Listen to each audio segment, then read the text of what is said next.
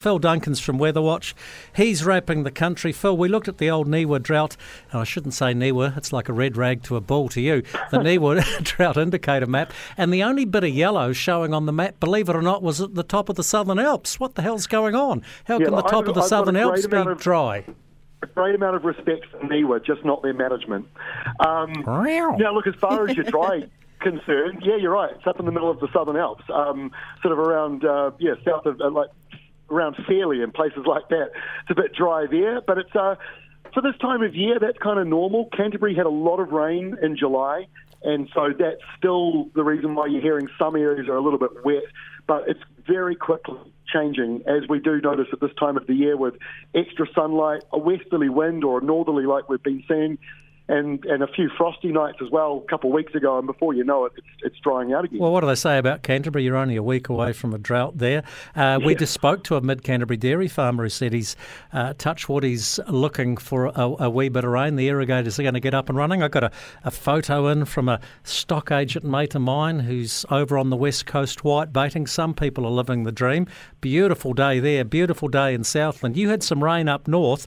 Was it? Was there much? Because you probably don't need it. Oh, no, it wasn't much. The front's very patchy and, you know, it's very drizzly. There are some areas like Western Bay, plenty could see a couple of big downpours and East Cape. Um, to be honest, East Cape, believe it or not, uh, drier than usual. In fact, uh, Eastern Bay of Plenty, East Cape, Gisborne, even Northern Hawke's Bay, they're all leaning into the yellow on that soil moisture map, which is drier than average. And, you know, considering how the year started, that's a bit of a turnaround. But that's exactly what we were expecting with El Nino um, building and more westerlies kicking in.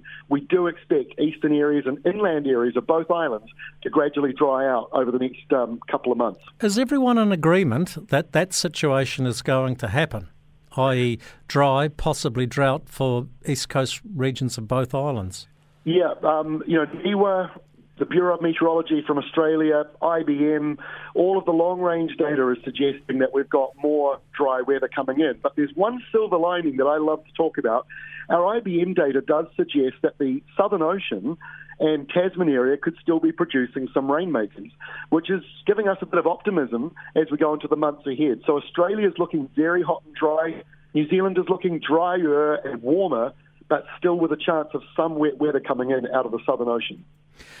Can you forecast rugby results, Phil? Are you Not very you're, well. you're not really even a rugby man, are you? No, that's why. So there's no use asking you who's going to win between All Blacks and France and Ireland and South Africa. Well, I think the All Blacks will win against France because they have to. There we go. Oh, well, there you go. Well, I guess that's a that's a p- good positive comment commentary Yeah. on which to finish. I'm not so sure about that, but I'd, at the end of the day, their whole Rugby World Cup will, I think, rest on their quarter final. Am I putting too much emphasis on that, Rowena? No, not I don't all, think I am. Yeah, because uh, either way, they're going to get a hard quarter final, and they just got to win that, and they're on their way. I hope. I honestly hope that poor old Fozzie, with all the grief he's gone through, does get a bit of a happy ending. Absolutely. And thanks so much, Phil, by the way. Yeah, thanks, Thank Phil. you. Yeah, yeah. And I'm, uh, note, note to self: never ask Phil Duncan a rugby question when you're padding for time. We'll catch you next Monday, Phil. Thanks for your time today.